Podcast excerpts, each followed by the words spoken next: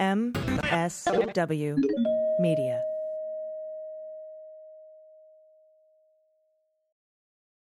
Hi, I'm Harry Litman, host of Talking Feds, a roundtable that brings together prominent figures from government law and journalism for a dynamic discussion of the most important topics of the day.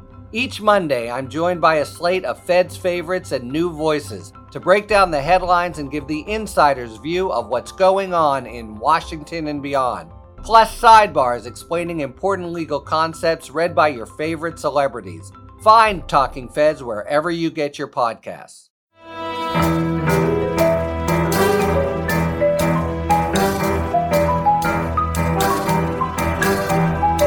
The rule of law is not just some lawyer's turn of phrase. It is the very foundation of our democracy.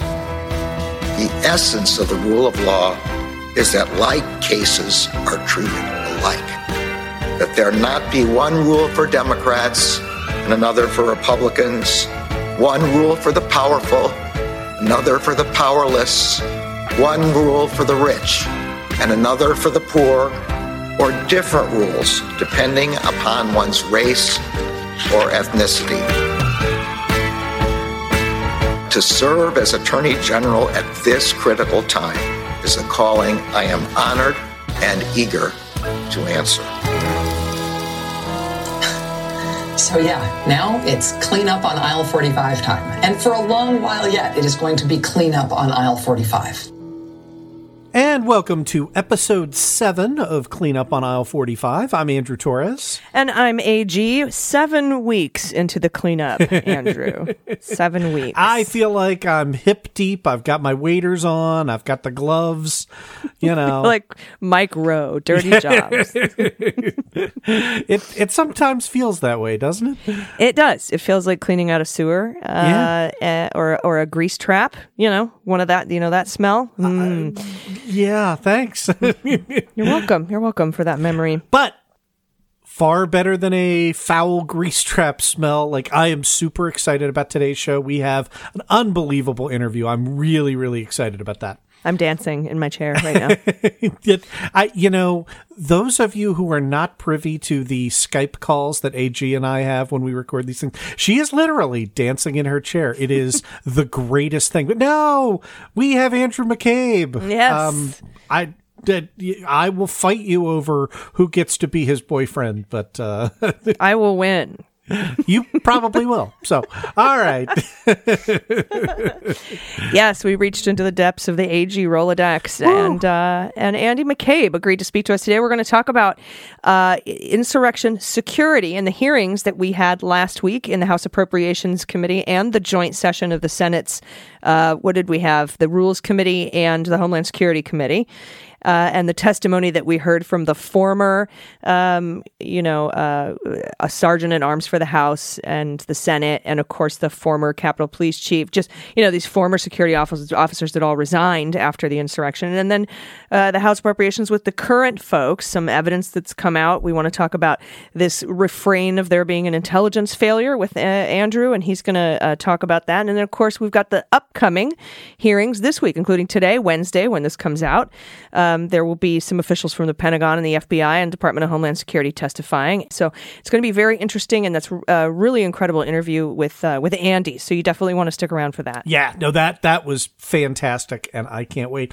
But um, it's it's not just your Rolodex that's amazing. Ag, you made news this weekend. You want to tell everybody about that? Like, I think you should take a victory lap. Yes, thank you. I am the Nazi hunter. Uh, we This is so crazy. So, so, so tell me about this. Okay. So, uh, Friday morning, early uh, in the day, my friend Hammy, who has a background of working with Nordic languages, I can't tell you why or what company he works for, but he was putting out an international graphic design product that had to include some runes uh, from the Norse language. And there are multi international laws banning specific symbols uh, that uh, the Nazis co-opted from this Nordic language uh, to to use as, as symbols for you know their collar insignia and stuff like that. And in Germany, there are three specific symbols that are banned, and the number for the first one is the swastika. Right, You right. aren't allowed to use that. Second one is the sig. That's that lightning bolt S that they put next, not lightning bolt, but kind of like the zigzag S that they put next to each other for the to, to signify the SS. Okay. The third is the Odal rune. And the CPAC stage, uh, my friend uh, Andrew Hamilton noticed as the aerial camera came down Friday morning to introduce the beginning of CPAC that the stage was shaped exactly like, not close to, not resembling, exactly like the Odal rune. That's the. The one you can't use. Yeah, so okay, I, I want to drill down on this a little bit because when you first tweeted, and I live and die by your tweets, we know this. I, I looked at it and I I'd never heard of this Odal rune thing, and I thought, you know, it's it's a lot of right angles. Like I maybe it's just a coincidence. Um, talk to me a little bit about what what the rune is and how like yes me in naive i'm not a white supremacist and like i don't consume that kind of media circles. Like uh, like why is this a dog whistle for for white supremacy? Well, first of all, shout out to all the white supremacists on Twitter who called me out for being a Nazi, seeing as I know so much about this. Um, that's that was their uh, defense, not not that it was utilized at the stage. their their defense is i know you are but what am i yes, pr- pretty much. I'm rubber, you're Okay. glue. All the Nazi stuff you say bounces off me and sticks to you. Uh, imagine the letter W, capital letter W, and then set a diamond right on top okay. in the middle. That's the Odal rune. Now, if you take uh, the the the little serifs away of the W, the sides of the W, you get the normal uh, Norse letter O, the equivalent of the letter O. And you add the serifs and you get the Odal rune, and that is what the, the Nazis did um, back then that to, to brand it better. Okay, so it's all about you can't have tyranny without branding. So uh, that's that's it's a big part of it. Propaganda, yeah it's r- red hats yeah no i'm, I'm with you big thing, big branding. And uh, and so when he saw that, he he was like he was very he was familiar with the laws, knew that it was a Nazi symbol. This is a well-known symbol to Nazis, to neo-Nazis, to the Southern Poverty Law Center. Uh, myself, I recognized it instantly because back in the 1980s, I belonged to a gang called Sharp, which was the Skinheads Against Racial Prejudice, and we fought the Hammerskins, who were the Nazis, the white power, white supremacist skinheads, and they would have all this iconography, swastikas tattooed on them. The Odal rune was very big. The SS, the Sig Sig, um, they would have all of the stuff, the eagle, the Iron Cross, all this stuff tattooed on them. So I was familiar with it. People who run in these circles are familiar with it. You can find it on major banners and flags carried by the neo Nazis at Charlottesville. You can see the Odal rune. So this is, uh, although a lot of people might not be able to recognize it instantly, people who are familiar with it and people who know the laws of things that are banned because they're associated with Nazis instantly recognized it. And so I, you know, I tweeted that out. Um, it caught fire very, very quickly uh, to the point where within a day we had responses from Matt Schlapp, who's Yep. the organizer of CPAC, right? Who was like, uh, you know, tinfoil hat, uh, you know, uh, conspiracy theorist. It's a conspiracy. It's a shape, Matt. It's a shape. It's there's no conspiracy. Triangle is a triangle. You're lying. No, it's the shape. Now, uh, I didn't say that they had purposefully done this. I could guess that they had purposefully done this after seeing that movie that they played at the Ellipse before the insurrection, which was just filled with anti-Semitism and uh, and sort of Nazi propaganda. But uh, I just pointed it out. Said, anyone notice they're using a Nazi symbol? Um, they came back and said we didn't do it on purpose. Um, and I said, okay, but now that you know about it, because the Hyatt didn't put out a statement until Monday after CPAC was over, saying, "Oh, that yeah, we see that. That's abhorrent. That's bad. We don't support that." Uh, although we alerted them to the problem on Friday. Yeah. so um, it's it's just very interesting, very odd. It got picked up by uh, Snopes, who said, "Yeah, that's the Odal rune, but it's not been confirmed that it was intentional." right. I mean, you know, Um, it, that I read the Snopes article, and you know that was essentially uh, we do not have direct testimony from the organizers of CPAC that said, you know, we deliberately tried to bury the shape in there. It, it I to me, I think what is telling is that the back, the little wing parts, right? Mm-hmm. The serifs. The mm-hmm. serifs, okay, that turn it into the odal rune. Um, those were just like it, it was. It was a lit walkway from Yeah. stage left and stage right. It would have taken ten minutes tops to like rearrange the way that walkway looked. Mm-hmm. and they didn't even go anywhere. Those they they weren't in use. Those serifs, and they cost money to build. Uh, and no one stood on them. There was no dance number that required chorus lines on the side. Uh, so that and their response, the response, uh, you know, a, a normal person would go, "Ooh, that's bad. Yeah. Let's let's take that down." Right. And I denounce neo Nazis, but you know why the Republican Party can't do that? Yeah. And then, of course, all the tweets came in. Are you saying all Republicans are Nazis? I said no, but all Nazis are Republicans. uh, bear with me for a minute on this. Um, you know, and I've, of course I got my opinions about it, but the fact remains it was the shape of the Odal rune. No question. It is the shape of that rune. It is a known Nazi symbol, one of only three outlawed in Germany, and the other two are the swastika and the sig sig. So, kind of important, you know, kind of ranks up there. it i i think i mean the two because again uh, that i was skeptical when you first brought it not not not skeptical of your motives but you know uh, uh, i i don't want to believe that of our two major political parties one of them has been co-opted entirely you know stem to stern by uh, white supremacists. I, it, that, that's a tough one. The, the the two facts that that sort of push me over the top are number one understanding how outside that, that that it really truly does fall into the like dog whistle category right? This is a thing that if you're not a white supremacist you're like uh, all right whatever. Random collection of shapes might be that way. Uh, and and and and the second point that you just emphasized that i think makes it very very hard to defend and that is um it it I, I actually had something like this. The the very first logo for my law firm I had done uh, uh, over it was the equivalent of Fiverr, right? Like I had various graphic artists submit a design, and there was this really cool like interlocking two gavels. it wasn't quite that right, but you see, like there was a white space, and someone was like, "Well, if you turn it this way, it kind of looks like a swastika." And I was like, "Holy crap!" And you know, and what I said was, um uh, all right, didn't see that. And then I immediately like went in and edited and put in like long black lines to to make sure that it couldn't make a fucking swastika because you know what? Like you yeah even if it's totally unintentional, you're like, ooh, wow, um, that's bad. Let me fix that. And the fact that the response was, you're making this up. Are, are we going to disavow or change this? Crickets. I, that's a tough one. Even the band Kiss, for example, when they were about to sell stuff Yeah. in Germany and go go to Germany, there's a story about this that Andrew Hamilton told me about, and uh, they actually uh, Germany said, you know, your your uh, S and S in Kiss look an awful lot Yeah. like Sig Sig. Now there are lightning bolt S's, but it was close enough that Kiss was like, holy shit, you're right. Let's change that.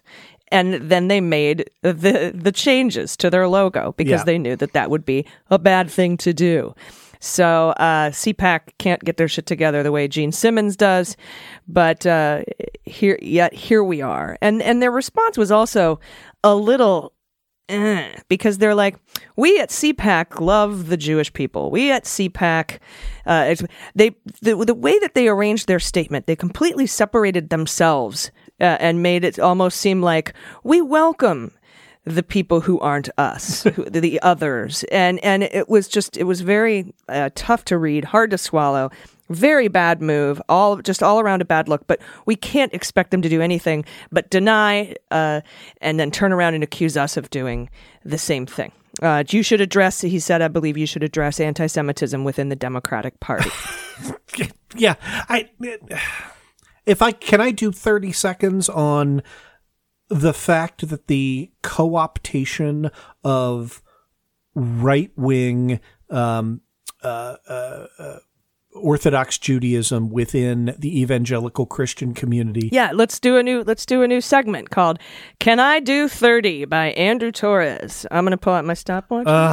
it's just yeah get, get get it on the clock my Jewish friends, you need to understand the reason that evangelical Christians are playing nice to you is because they're trying to fulfill prophecy in their book that will bring about the end of the world. They do not value your religion as your religion. They value your religion as the first step in kicking off prophetic events that will result in all of you being exterminated by Jesus and sent to the lake of fire so you may want to think twice about whether these people are your friends. Thank you. This has been Andrew for 30. Mm.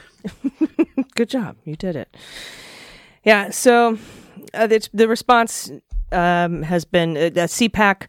Well, Hyatt said, "Ooh, that's abhorrent," and then CPAC wrote a letter saying, "You're abhorrent," and uh, we we we don't like you. And what's abhorrent? Yeah, and um, you're trying to cancel us. This far left social media uh, attack, which they're talking about me.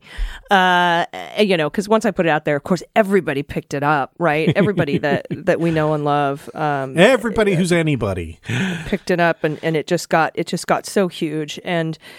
So I'm interested to see um, where this goes because now uh, the CPAC and the far right and and Republicans are boycotting Hyatt as well as people on the left for their statement coming out too little, too late uh, about you know apologizing for the abhorrence of the Nazi symbol on Monday after the stage had already been dismantled and all the checks had been cashed. So here we are. We'll keep on it for you, but uh, I am um, super um, proud to have called this out. I would do it again. I've been stomping Nazis since the '80s. I'm not going to stop. I I I really wish we didn't have to do this, but I'm glad that there's somebody more cynical and more eagle-eyed than I am out there. Um, this was this was really a great catch for me. The takeaway from CPAC is that the complete and utter transformation of the Republican Party into the Trump Party uh, it, it, it continues unabated. Right? Yeah. Well, we'll see because only fifty five percent of the Trump of the Trump. Uh, Carnival uh, voted in the straw poll for him for the next president. This party seems very split to me. Maybe maybe like a 60-40, 70-30, but that's enough to destroy the whole thing. I I sure hope you're right. I mean, to me, I look at a Republican Party that for the first time in history, declined to have a presidential platform in 2020. It was just, yay, go Trump, uh, that, you know, had that golden calf Trump brought in.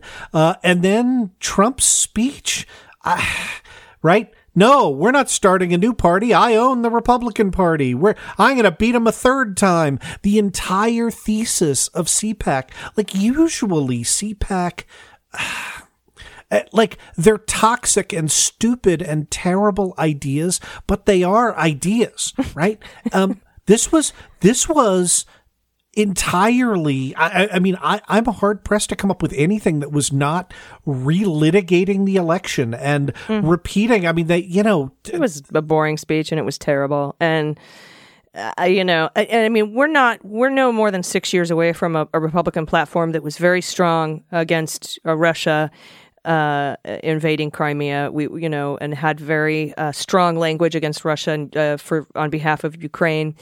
Uh, we, we're we're less than six years away from that Republican Party, and and and so everyone was like, "How did the Nazi part? How did Hitler get into power so fast?" Well, here we are. Um, uh, uh, the the we have always been at war with East Asia is is strong in the Trump wing of the Republican Party. So, mm-hmm. yep. Well, that's um, the long and short of CPAC. Um, I feel like we could go a lot longer, but I'm I, I got to wash the taste out of my mouth. So yeah, I got to go take a Gattaca shower after that discussion. Outstanding reference. and as soon as uh, as soon as I'm done with that. Uh, we'll be right back. We're going to talk about some some cool stuff with uh, Merrick Garland and other things going on, and so uh, stick around. We'll be right back.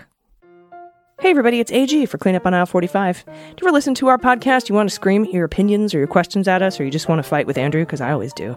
Well, now you can, because we go live on the Stereo app every Tuesday at 5 p.m. Pacific, 8 p.m. Eastern, and you can ask us your questions directly, or sing a song to us, or just make a comment. You can record them and, play, and we'll play them, and then we'll answer them. Join us for for the Cleanup on Aisle 45 after party Q and A. We have uncensored opinions, exclusive content, only available on the Stereo app. I love this app. I'm talking on it all the time. You can follow me at Allison Gill and get notified every time I go live. We take a deep dive into a variety of topics and interact directly with you. So download the Stereo app for free and follow us at stereo.com slash Allison Gill. There's a link in the description in the show notes. And then join us on the Stereo app. The Stereo app has thousands of live social conversations with a wide range of genres, every interest, including news, comedy, sports, eh, eh, pretty much anything you want to talk about. You choose whether to be a co-host, participate as a guest, or simply listen on exclusive conversations. So join Andrew and me live every Tuesday, 5 p.m. Pacific, 8 p.m. Eastern on the Stereo app. We'll see you there. Hey, everybody, welcome back. Uh, as we record this, Monday night, the Senate Judiciary Committee voted 15 to 7 to advance President Biden's nomination of what should have been Supreme Court Justice Merrick Garland to the full Senate for confirmation. Garland, the former Chief Judge of the U.S. Court of Appeals for the D.C. Circuit, also rad dude, rad circuit, yeah. love his circuit, has been praised by members of both parties for his intellect and his integrity. He's very good. 15 7 is a good vote, but it should should have been bigger than that. Yeah. He um, he pledged in his nomination hearing last month to fend off any effort by anyone to politically influence the Justice Department investigations, and that his first priority would be to fully prosecute the heinous crimes committed in the attack of the Capitol on January 6th. And he also said not just the people that were in the building, but everybody up and down. And because of the power sharing agreement that uh, Andrew and I described for you in episode five, the Senate Judiciary is split 11 Republicans, 11 Democrats. So this vote is all 11 Democrats plus four of the Republicans. And the two, remember last week I said, I know at least Graham and Cornyn are going to vote for this, so nobody fear. Uh, you, you did. So th- those four uh, were Graham and Cornyn, um, and also Chuck Grassley. Uh, of Iowa and Thom Tillis from North Carolina. And I, Grassley, I understand, right? He's occasionally had some independent thoughts. Um, and Tillis is also not a surprise. Like, that is rapidly bluifying North Carolina. um, and, and, I guess I think that probably explains Cornyn as well, right? Like there's somebody sort of l- looking around and, uh, you know, seeing Beto O'Rourke, uh, you know, be a better statesman for, for his state than, uh, the, the current junior senator from Texas. Um, talk to me about Lindsey Graham not being a despicable human being? Well, that's not entirely true. Okay. uh, you know, the, you know the old Lindsey fish, right? He feeds off of whoever has the most power at the time. So, you know, who knows? But last month, Graham called Garland a sound choice. Uh, but, you know, it definitely surprised me at the time. Um, but, you know, he, I don't know who it is that he's glomming onto right now to impress with his vote for Garland, unless it's Garland himself and he doesn't want, he wants easygoings when the investigations happen. because if you remember, Lindsey Graham is always, whenever he questions the FBI, particularly about this FISA stuff, uh, Carter Page, he's always grilling them about his conversations with foreign leaders and if they've been recorded. And if, if you're a cop, you have to say so, yeah. right? and, and oh, are you going to tell me? And I remember during one hearing, finally after a grilling of about 15 minutes, the guy from the FBI looked at him and said, Look, Mr. Graham, we got your request last month. We're looking into it. So he's really concerned about what's the DOJ, what the Department of Justice is looking into. So, uh, you know, I can't imagine Merrick Garland's the kind of guy who would go, Hey, you voted for me, so I'm going to let this one slide. but uh, I honestly don't know who it is he's trying to impress with his vote for Merrick Garland, but I don't think it's it's just because he thinks it's the right thing to do. That's just my own thought. Yeah, yeah. I, no, that that that that makes a lot of sense. Now, as for the seven who voted against Garland, it's a who's who of seditionists. They're mostly your standard villains. Mike Lee of Utah, who thinks democracy is rank and is the enemy of liberty. Josh Hawley of Missouri, the future Goebbels. Tom Cotton of Arkansas. John Kennedy of Louisiana, Ted Cruz of Texas, and Marsha Blackburn of Tennessee, whose questions to uh, to Merrick Garland were the dumbest questions I've ever heard in my Oh, life. I just want to point out these are the people that the Republicans put on the Judiciary Committee. Like, look, there is no way that Marsha Blackburn could outscore either you or Thomas on Thomas takes the bar exam. Uh, anyway, anyway, sorry. Like, uh, so I- I'm counting up. That's six. Oh yeah, the seventh surprised the shit out of me. Yeah. Ben Sasse of Nebraska, someone who's been very critical of Trump, voted to convict during the last impeachment. What is going on with Sassy Pants? I, I don't know. So I, I I tried to drill down on this, right? Um, and I could really only find two things, right? The first was Sasse was a cheerleader of Mitch McConnell's efforts to deny Merrick Garland a seat on the Supreme Court back in 2016, right? And he put you you absolutely saw this at the time and you've blocked it out of your memory but he gave this like uh, unbelievable like face punch worthy uh, press conference in which he's like well if barack obama would nominate to the supreme court someone who would rein in the uncontrolled dictatorial powers of barack obama i would vote to confirm that person you know you just it was gross right Yeah. um, so he did all of that grandstanding in 2016. So maybe he just feels like he's on the like I'm anti Merrick Garland train. I don't know. The other thing that comes up is Sasse is a plausible Republican presidential contender in 2024 if things swing against Trump, right? Like it, it's pretty much Sasse, Romney, and my governor, Larry Hogan, right? Like that's the anti Trump Republican Party right now. And I, maybe this is a way for him to like build up cred with the right wing that's anti I don't know. Like I, it, all I know is that last week Sasse was asked about Garland and he replied three things. And I looked during the confirmation hearing for this.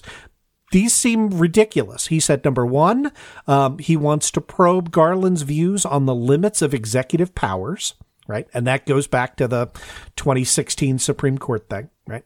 Um, which did, did now that you know Joe Biden is in office, we're back to executive orders are terrible. Uh, but um, Second, he wanted to ask how Garland, quote, plans to handle politically sensitive investigations in a way that can build confidence in the department's independence, end of quote. And look, like Garland knocked that out of the park yeah, during he his. ans- asked and answered. Yeah, right. Totally.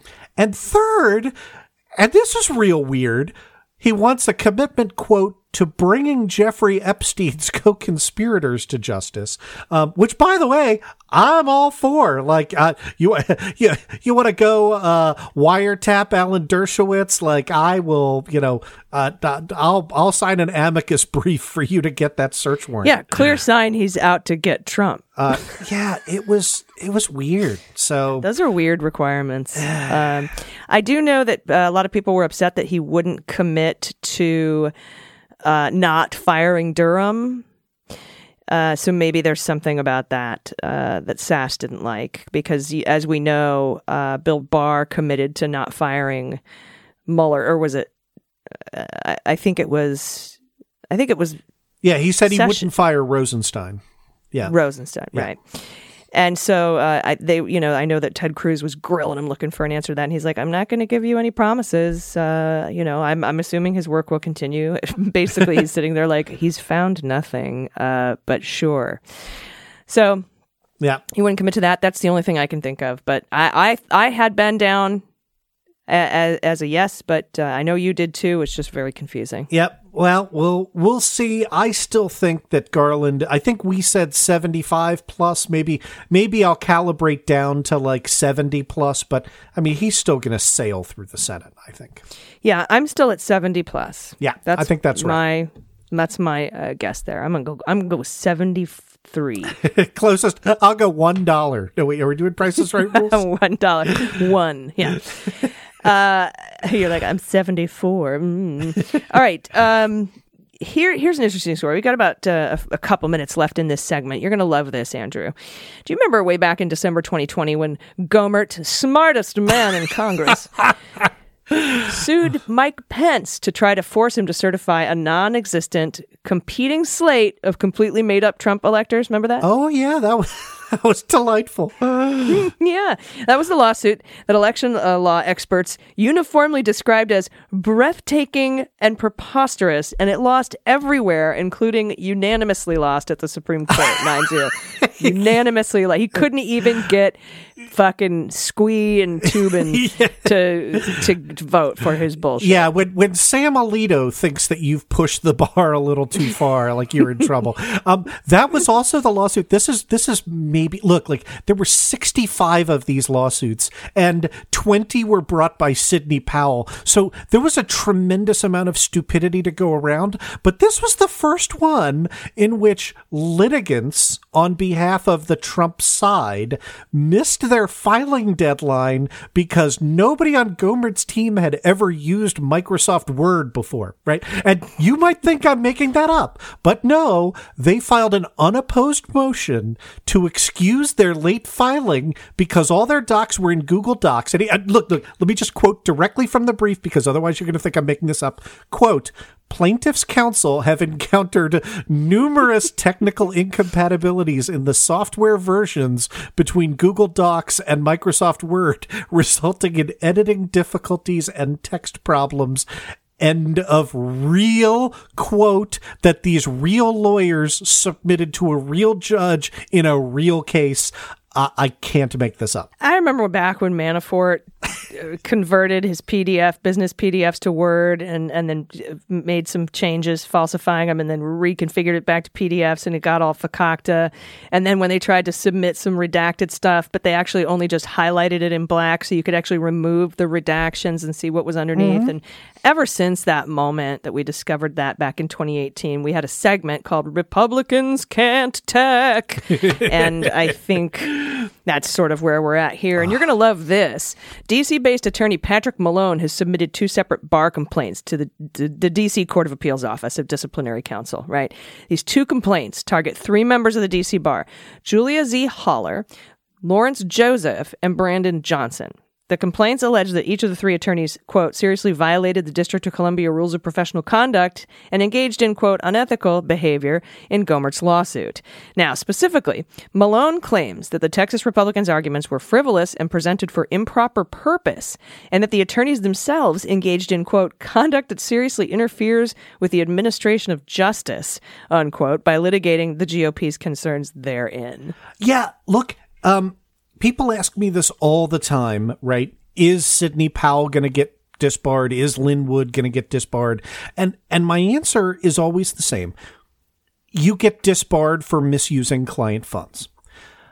That's there are two things that are that are uh, that that I would just point out here. So number 1, filing a bar complaint, right? There are lots of disciplinary measures that are short of total disbarment, right? Including uh, temporary disbarment, losing your license for a period of time, a formal reprimand, right? Like all, all of things which which I think are appropriate and potentially available here, right? And like when you've been disciplined, you have to disclose that, right? Like that that goes on the uh the lawyer equivalent of like, you know, your public record that you always This heard will go about. down on your permanent record. exactly right. And like that it really does matter. Like it it in, in the long run, right? Are grifters probably going to make it through? Yeah, you know, maybe, but like we need to keep pushing back against the people who you know the ordinary folks who have enabled Trumpism,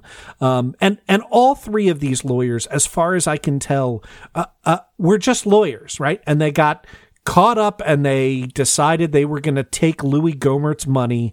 Um, and they filed a lawsuit they shouldn't have filed. And the big thing here is that they submitted a document that made it look like the Arizona state legislature had approved their imaginary bullshit made up alternate state of elect- slate of electors. And they had not. That's a fraudulent document. And you know what? Like the, the bar, uh, the, the, the bar grievance, the, the, um, so the DC, the, the, the District of Columbia Court of Appeals, that's the state Supreme Court in DC. Um, The Office of Disciplinary Counsel is not going to be super impressed with like, well, technically we didn't. No, no, no, no, no. Like the the bar is lawyers policing lawyers, and the more I talk to fellow lawyers, right? They don't have to be as far left as I am, but that they're, we're embarrassed by this shit. Like the Lin Woods and Sidney Powell's uh, are are bringing our profession into disrepute more so than you know generally. And not only that, but it undermines uh, the ability for lawyers to do their jobs yeah. properly. It's yeah. it's it's not just embarrassing and gross and offensive. It's actually detrimental to the system of justice, and I think that we may actually see some uh, disciplinary action uh, from the bar on, on on some of these things, particularly this case, especially with that just blatant submission about the the AZ GOP, like you said, yeah, uh, and the legislature there, uh, just ab- just completely just a lie, just a flat out lie. It, it, it is, and and I, I sure hope so. Well, we'll see. But you know what's really really cool? Andy McCabe. Yes. we get to talk to the man right after this break.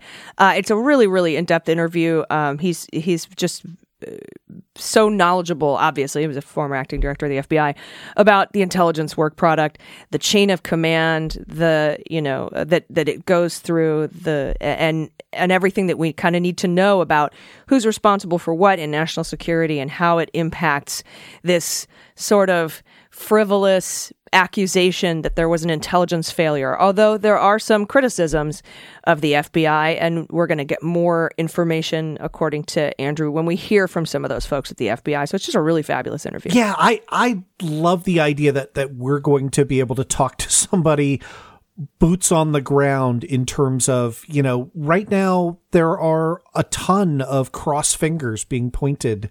You know, nobody wants to to to take responsibility, and um, I, have I've got a feeling that uh, that Andy can help us kind of get to the bottom of what's going on. Yeah, absolutely, and definitely, and you're going to hear it right after this break. Stay with us.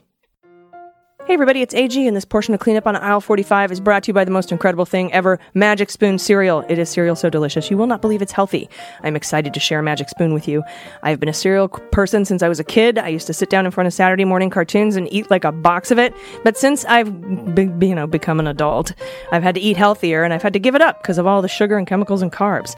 But not Magic Spoon. It is so delicious, you won't believe it's made without all that stuff. And if you're a cereal lover like me, you've got to give it a try. Forbes magazine says, with cereal it tastes this good and offer so much nutritional value as opposed to, well, none, Magic Spoon may be the future of breakfast. Magic Spoon cereals amazingly have zero sugar, 12 grams of protein, and only 3 net grams of carbs. It's keto friendly, gluten free, grain free, soy free, low carb, high protein, and GMO free. And the best part is it's super delicious. Four amazing nostalgic flavors cocoa, fruity, frosted, and blueberry. Magic Spoon tastes incredible. It's honestly too good to be true. My favorite flavor right now is cocoa because you get that chocolatey milk afterwards. So do this. Go to magicspoon.com slash cleanup grab a variety pack and try it today. And be sure to use our promo code CLEANUP and at checkout to get free shipping. Magic Spoon is so confident in their product, it's backed with a 100% happiness guarantee. So if you don't like it for any reason, they'll refund your money, no questions asked. That's magicspoon.com slash cleanup and use the code cleanup for free shipping. And we thank Magic Spoon for sponsoring the podcast. Hey, everybody. Welcome back. We are honored today to be joined by former acting director of the FBI and author of the book, The Threat, which you really need to pick up and look through because it's going to give you a lot of information about how the FBI works, and especially in light of the fact that Durham is being held over by Joe Biden in the investigation of the oranges of the Russia investigation, if you will. But today we're going to talk about uh, insurrection security and, and the intelligence there. So please welcome Andrew McCabe. Hey, how are you? That was a long intro. I'm well. I'm good. how, are, how have you been? How are things going with you and your family over there? We are doing well. We're all healthy healthy. We're all a little bit bored and driving each other crazy in the house, but that's all right. We don't have much to complain about, so we're good. Good. I'm glad to hear it. So the first the first thing I wanted to talk about is there's there was a lot of confusion, uh, and and I think everyone's still trying to get it straight in their head. The actual intelligence apparatus that uh, went on or should have occurred uh, the day uh, of the insurrection and the, in the days and the weeks leading up to it. There, uh, my understanding is that the FBI had intelligence, and then there's an actual intelligence arm at the U.S. Capitol Police, and there's also a Capitol Police board. And I was wondering if you could explain that process of how it's supposed to work? Sure. So, one of the things that makes this so complicated is every agency has their own intelligence collection and analysis infrastructure. In the FBI, the main operational side of the terrorism uh, effort in the FBI in the 56 field offices are what we call the Joint Terrorism Task Forces, the JTTF.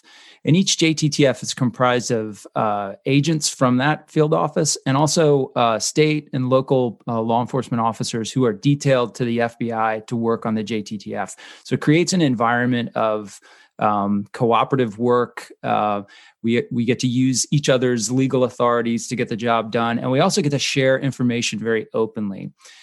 Also, in the FBI field office, you have something called a field intelligence group. So, all of the intel that gets collected across all of the operational work in the field office gets analyzed and reviewed by the by the analysts in the field intelligence group and they produce intelligence reports so what i would expect happened in our norfolk field office is some sort of intelligence collection platform that they have up collected some very alarming um, uh, chatter on the internet between uh, like-minded um, uh, domestic extremists talking about attacking the Capitol, and uh, I'm sure you've seen the report. It's they say things like they're ready to wage war on the Capitol and that sort of thing. So in that in that situation, the Field Intelligence Group from Norfolk would have written up a report. They would have sent that report to the Washington Field Office, which was had the lead for security preparation around um, around that event. And the Washington field office, we know because of the public statements they've made about this, basically handed that report off to the Capitol Police officers who were present uh, as members of the JTTF. So, in the FBI's side of the road, they, I guess, considered their responsibility with respect to that information was done. They, you know, it was provided to the JTTF and the Capitol police officers had access to it.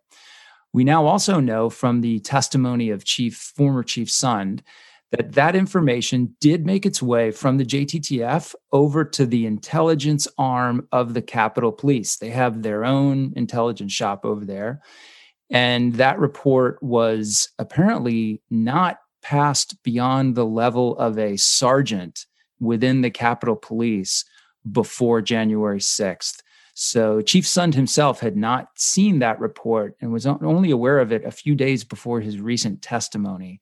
So there's some legitimate questions about how the Capitol Police handled that information when they got it. So just drilling down on Sund's testimony a little bit, um, I, I I thought his his statement seemed very carefully crafted to me, right? Uh, the, the criticism was uh, that they had received no intelligence from the FBI indicating that a planned takeover of the Capitol was in the works, right? And that seems awfully specific with respect to it. So I guess two questions, right? Number one, um, that it, it is, is that type of conclusion the type of information that would have been included in that in that sort of report?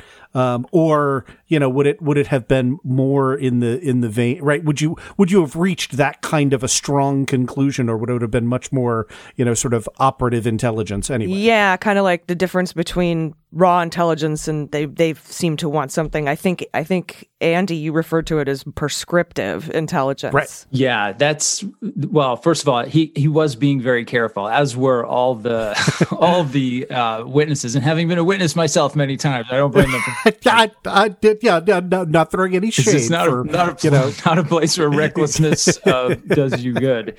But um, everybody's being very um, uh, precise about the words that they are um, highlighting from the intelligence reports. And it's important to know that there are two different intelligence reports that are very relevant to this. So the Capitol Police produced their own intelligence assessment, which apparently ran about 12 or 15 pages or something.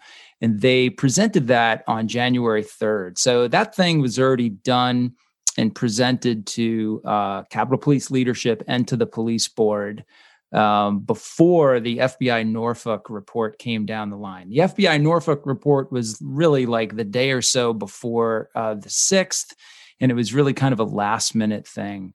Um, with respect to the FBI report, uh, honestly, I would have expected the FBI to make more of a positive personal contact with a late breaking report like that on the eve of the event. Um, it certainly was concerning. I understand that they were not able to attribute it to any specific individuals. So it may not have reached that level of specificity and credibility that we like to see with intelligence. But nevertheless, it was pretty darn frightening. And it's like the night before the event, you pick up the phone, you call the chief and say, Hey, just want to make sure you saw this. Doesn't seem like that happened here. But the longer Capitol Police intelligence report seems to be the thing that most of the witnesses were referring to. And of course, I haven't seen that in its entirety, but from the way they referenced it, it seems like there was some very conflicting language in there. There were some things that seemed quite alarming and indicated that the Capitol itself would be a uh, focus of the violent activity and then there was other inf- there was other conclusions or analysis that said that they thought that the possibility of violence was remote or not likely so witnesses were really able to point to those words that supported the actions they took. I think that's a lot of what you saw in the testimony. But there were some actions they took that would indicate that they had serious concern. I know that Yogananda Pittman testified that Sund had requested to make an emergency, that had requested from the um, U.S. Capitol Police Board to make an emergency declaration. And uh, they declined to do that because apparently you also needed that request to come from Irving and Stenger. And they did not make that request. As we know, it's been testified, it's been testified to that Irving has said he didn't like the optics of having the National Guard on the mall, which is the same odd language that came out of Lieutenant General Piatt's mouth over at the, at the Army. I'm like, that's a really interesting, seemingly scripted kind of a line.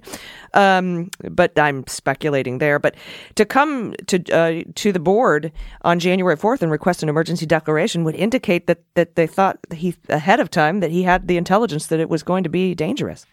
Yeah, I, I think you're right. And I, it seems like they had that meeting and that conversation. The board, of course, would have been Chief Sund, um, uh, Senate Sergeant of Arms, um, the House Sergeant of Arms. So that's Stenger and I can't remember the Irving. Other, yeah. Ir- Irving. Um, and also the architect of the Capitol, uh, who deftly has seemed to avoid this whole thing. We haven't seen or heard from him yet. But um, so Sund, you know, made a request for uh, the, for augmenting their their security preparation with National Guard forces, and the board turned him down. And I, it seemed from Stenger's testimony that he based his conclusion that they didn't need that on the intelligence report and the language in the intelligence report that was you know, again, pointing them more to the more disarming language that was in there.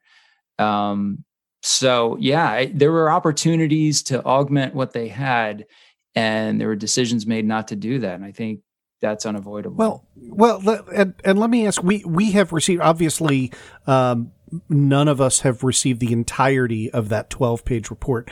Um, there has been a leak of uh, what looks like about a half a page to the Washington Post. Um, and, and as I read that, it, it seemed to be pretty conclusive, right? So I'm going to uh, give you a couple sentences from that. I know you've seen it, but, uh, you know, but just so our listeners can, can follow along. Um, as outlined above, there has been a worrisome call for protesters to come to these events armed, and there is the possibility that protest that protesters may be inclined to become violent. Uh, then there's some more description about the Stop the Steal group, and then it ends with this combined with Stop the Steal's propensity to at- attract white supremacists, militia members, and others who actively promote violence may lead to a significantly dangerous situation for law enforcement and the general public alike. Um, and and and so I guess I I juxtapose that with Sund's statements um, is it when you have language that is that concrete, um, even if there are sort of other areas of the report. I mean, unless the next page that we're missing says, just kidding, right. we were kidding, you know. yeah, right. I mean, it's, it, I, I, I guess I'm asking, you know, would, would, would you expect, um, more specificity than that? I mean that that seems to sound the alarm pretty uh, pretty loudly. It really does. Um, it's it's really alarming uh, language to have in an intelligence uh, report. Um, and it's hard to understand why the report apparently, and again, I haven't seen the whole thing, but apparently concludes with language that says that they assess the possible, the potential of violence to be remote or not, or not prob- improbable or something like that, which I don't know how you reconcile that with the earlier language that you just uh, quoted. But you know, if you don't have a clear, um, a lot, a lot of intelligence product uh, products are not, you know um, I'm trying to think of the best way to phrase this. Intelligence products don't tell leaders what decisions to make. They just present the information that we have, the raw intelligence we've collected, and they should also present some sort of logical, supported, you know, uh, assessment or a conclusion that is supported by the intelligence we have. And when the conclusion is kind of all over the map, as this one seems like it might have been, it makes the intelligence obviously much less uh, helpful. Yeah, I think it's just striking when you put it when you juxtapose it to the National Guard response last summer, for example. Right. This isn't this isn't Yeah. their first. This is this, it's not like they can say.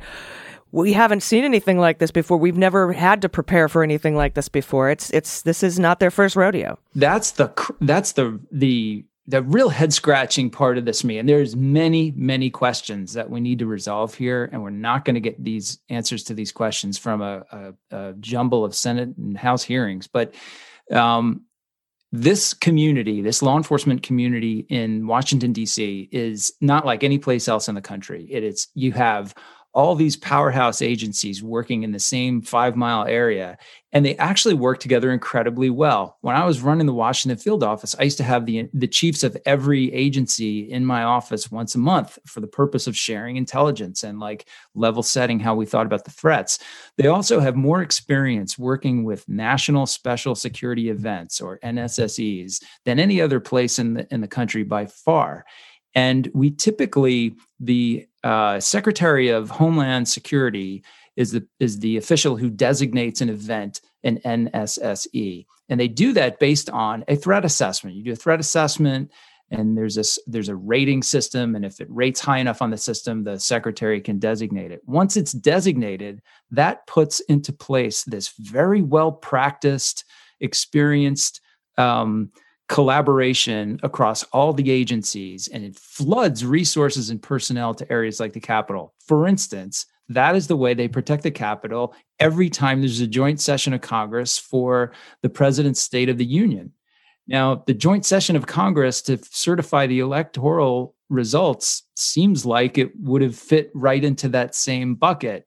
So I'm really curious as to why no one thought to designate the event and then bring in all the coordination and the law enforcement partnership that ins- that keeps the capital safe for you know each time one of these things happens. It's really curious to me. That that that makes a lot of sense. I I have to drill down. You you just said you you don't think we're going to get the answers from the current hearing before Homeland Security. Um, how how, how do we get those answers? you you need a um, authoritative professional investigation we desperately need a bipartisan commission or as bipartisan as we can get to come in here and spend the time that it takes to do this it might take a year it might take more to, to they need access to every agency. They need to have the clearances and the access to review all the intelligence that the agencies had.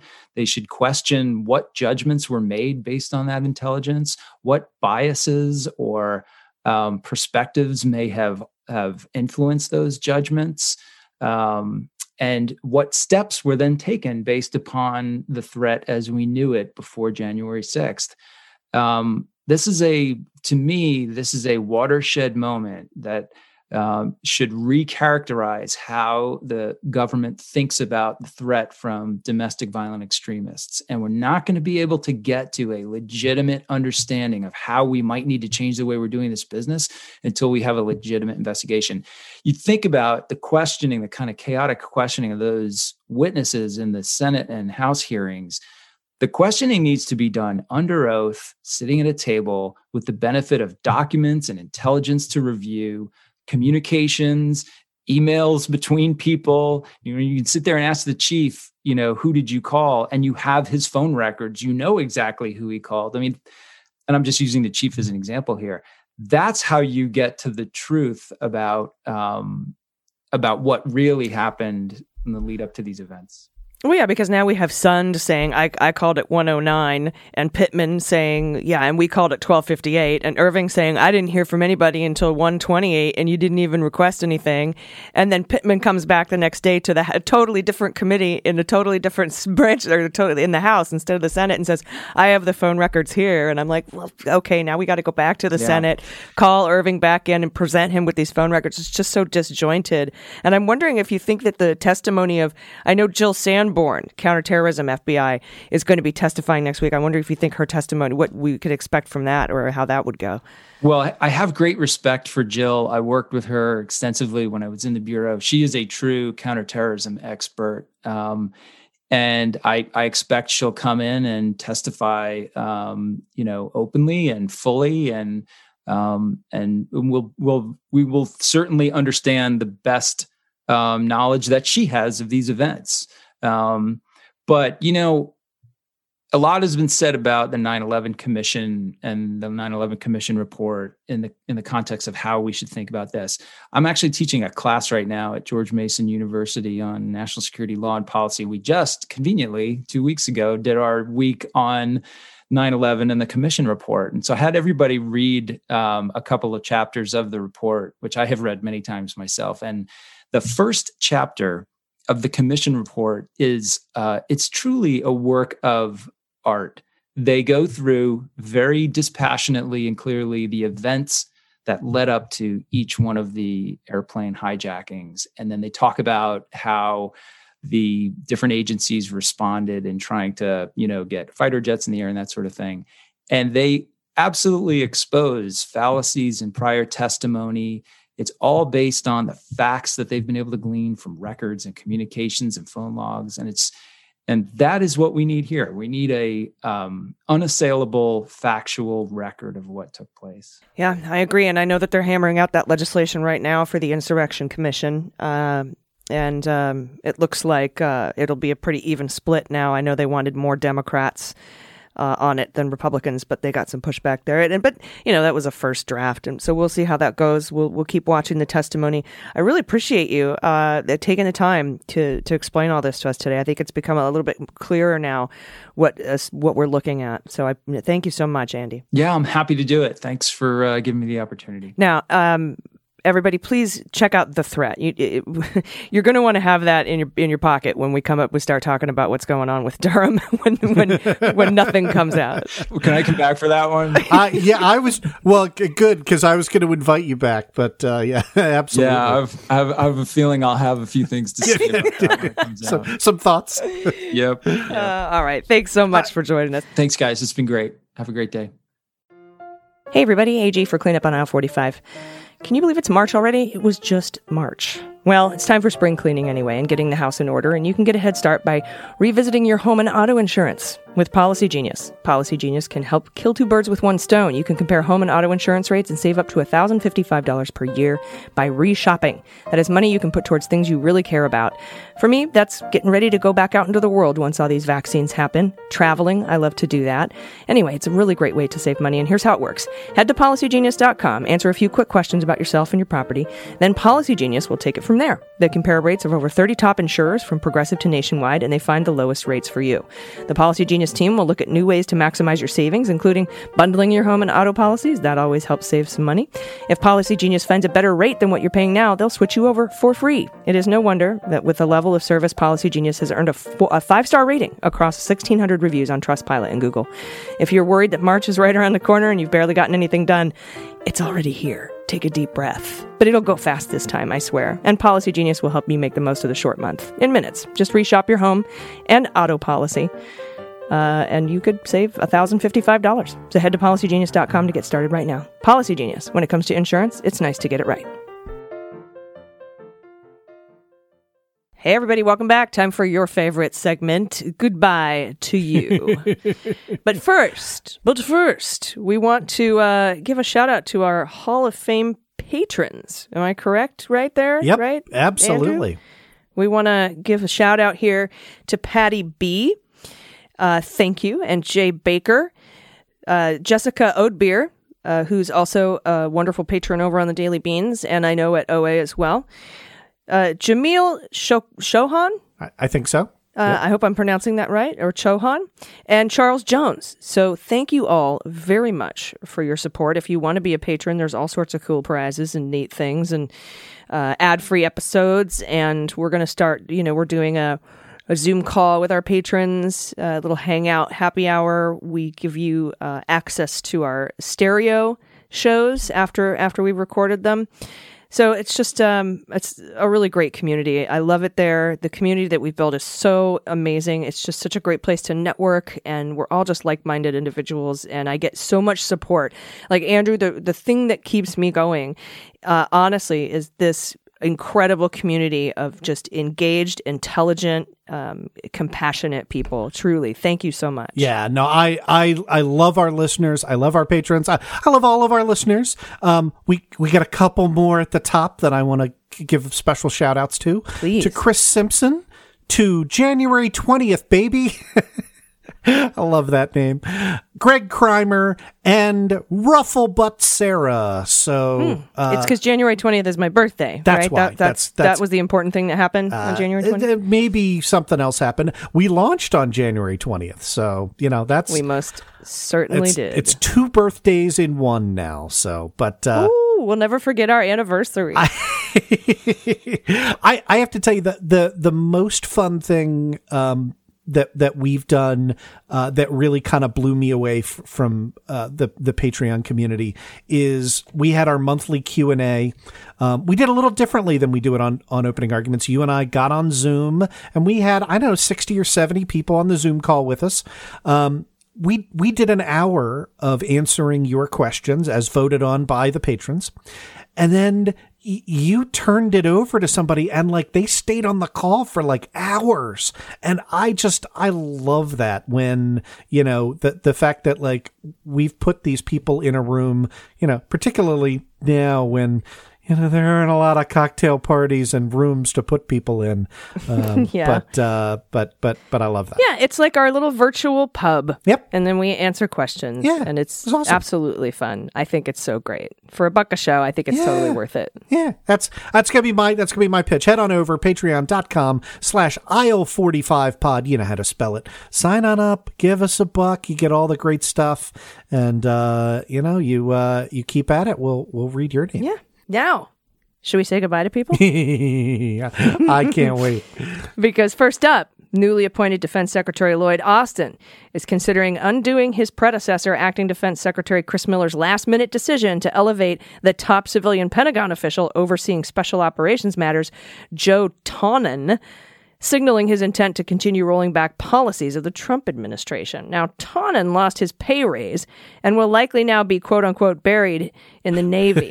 um, Austin is weighing a move as he resigns the senior official who most recently held that special operations post. And, and Austin is looking at replacing Miller's executive secretary, Navy Captain David Soldow, with a civilian, even though Soldow was not scheduled to rotate out until this summer. Oh, bye bye. And, and ooh, ooh, you're you're gonna love this one, AG. That Ooh. that same Politico article notes that longtime Mueller she wrote favorite Kash Patel, Miller's chief of staff, has also been terminated. Um, I, I as soon as I saw that, I texted you. And I, I have not seen that confirmed anywhere else, but you know, Politico usually pretty reliable source. Um, I, on top of getting rid of Kash Patel, hopefully, um, it, it notes that Austin has halted the in processing of a whole bunch of new Trumpies that were added onto these defense panels, including Corey Lewandowski. Oh, what a swell fella. He was so he was so cordial and easy to speak to during those hearings, wasn't he? Yeah. Just a real friendly, a cooperative yeah. type. Could, couldn't have happened to a nicer asshole. Um, and also, uh, Trump's 2016 deputy campaign manager, David Bossie. Yeah, David Bossie, who took over the Trump campaign because uh, Brad Parscale got tackled and arrested with a beer in his hand in Florida by the cops. You can't make this up. So yeah, they they were still completing their paperwork and undergoing security checks, which there's no way they could pass those security checks. I mean, let's be honest. Yeah, no, and, and I was positing that the, the number one way to get these people, to get these folks for being prevented being seated, is to just use their security background checks. They're not going to pass them, and there's no longer a Trump in the White House who will ignore the not passing of background checks by the FBI. Yep. So, guess what, y'all? Bye bye. and no segment would be complete without the mentioning of John Durham. Yep. He will continue his role as special investigator of nothing, but he is out as U.S. Attorney for Connecticut. Oh yeah. Um, and and speaking of uh, outgoing U.S. attorneys, Stephen McAllister is also gone. He was a Clarence Thomas clerk. According to his profile at the Federalist Society. And was that the uh, Kansas guy? Yeah, yeah, yeah. Yeah, yeah. Bye bye. uh, and today, I believe, was the deadline. You know, Biden came in a, a couple weeks ago on a Tuesday and said, "Y'all got to get out or you're fired." Yep. I believe that deadline was today. So next week we should have a, a plethora of firings. And yes, Hefe, I know what a plethora is.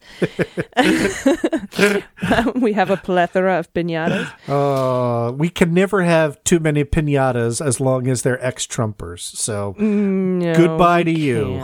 but bye bye to them. Oh, just such a fun, refreshing segment. The literal cleanup stuff going on. Um, it's just, it's nice to see. Now, here's something cool. Last minute. Can I give you a little last minute? yeah, yeah. Full on cleanup mode at CPAC. Matt Schlapp has just tweeted, just leaving the Hyatt in Orlando. The valet thanked me for bringing CPAC to this hotel. He said it was the first time the hotel felt back to normal. He also said the patriotism was amazing. The New York City comms consultants for Hyatt should talk to their employees. Quote, uh, hashtag America uncanceled. So full cleanup mode now. Uh, yeah. I, I can't wait for the uh, congressional investigations on cancel culture uh, following CPAC's um, three day parade of uh, it's canceling when you disinvite speakers, but not when we do it.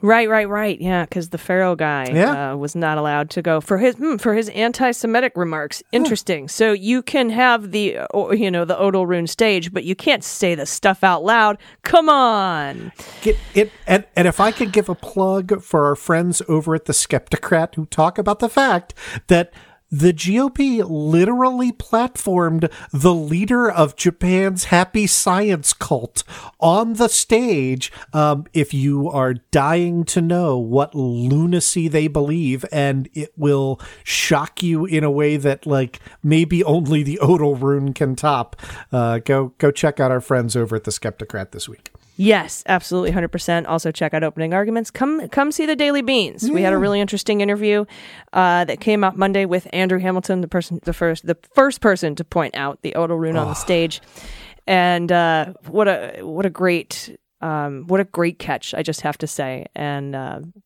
it, it it was a great interview. So you'll learn a lot. I learned a lot. You're you're doing great work, AG. Thank you, stomping Nazis since 1988. It's my deal. Love it. my grandpa did it. I can do it too. All right. All right, everybody. I don't have anything else to add, uh, but this has been a wonderful episode. Thanks again to Andrew McCabe for taking the time to talk to us about security uh, and and intelligence, the intelligence apparatus, because we're going to be learning a lot more about that once uh, Merrick Garland is uh, confirmed, probably by this Friday. Yeah, I think that's right. He's dreamy. Mm. Yeah, McBabe, we called him. he was Mr. February in our sexy justice calendar. Which which month was I again? I forgot. I didn't know you yet. Oh, okay. All right. Well, 2022 That's why. version. There we go. Oh, okay. I'm uh, writing it down right now. All right. Licking my pen, making a note. All right. Well, thank you, everybody. We will see you next week uh, for Cleanup on Aisle 45. Bye bye. Cleanup on Aisle 45 is written and produced by Allison Gill and Andrew Torrez and is engineered and edited by Mackenzie Mazzell and Starburns Audio. Fact checking and research by Allison Gill and Andrew Torrez with quality assurance and media by Mueller She Wrote LLC. Branding design and logo by Starburns Audio and Joel Reeder with Moxie Design Studios. And our copy is written by Jesse Egan. Our music is written and recorded by Adam Orr and Christopher Hoffey, and our opening sequence was designed by Allison Gill and mixed by Mackenzie Mazzell and Starburns Audio. Follow us on Twitter at Aisle45Pod and listen wherever you get your podcasts. Don't miss our cleanup on aisle 45 after party over on the Stereo app. We'll be going live every Tuesday at 5 p.m. Pacific, 8 Eastern, and we want to hear from you. Our last Stereo show went a little bit like this. Does any other state have that as an option? Thanks. I don't know which individual states. I know I know some states have recall for governor. We can do that here in California. We did it in Arizona when we recalled Evan Mecham uh, back in Wisconsin. the day. Uh, Wisconsin has a recall, uh, but I honestly don't know which individual states. I do know that you cannot, that Ted cannot be recalled. He cannot be removed. The only way to get Ted out of office is to vote him out of office, for him to resign, for him to become incapacitated, or for two thirds of the Senate to vote to expel him. That's exactly right. I got nothing to add to that. I covered it all. All right. So good. and I did it in 14 seconds. Look at me. Uh, Okay. All right. Now look. Stereo is the app for live social conversations, and we want to talk directly with you, our listeners. You can join our show, ask questions about news, politics, the law, anything. Share your experiences, sing us a song, whatever. We want to hear everything. So download now and join us live this week. Link to our show in the description and join us on the Stereo app. Season four of How We Win is here. For the past four years, we've been making history in critical elections all over the country. And last year, we made history again by expanding our majority in the Senate, beating election denying Republicans in crucial state house races, and fighting back a non existent red wave. But the MAGA Republicans who plotted and pardoned the attempted overthrow of our government now control the House, thanks to gerrymandered maps and repressive anti voter laws.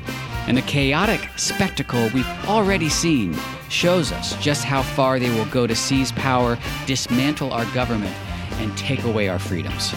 So, the official podcast of The Persistence is back with season four.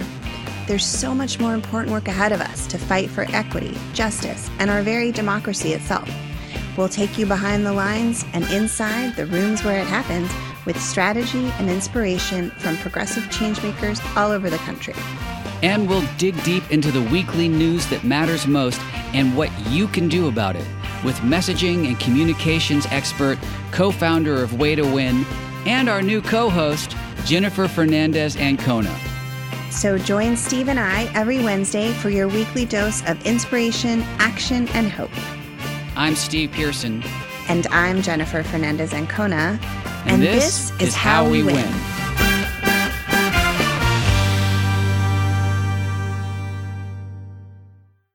Hi, this is Jon Cryer, and I am hosting a new seven part true crime podcast called Lawyers, Guns, and Money that'll challenge everything you think you know about U.S. covert operations and presidential misconduct.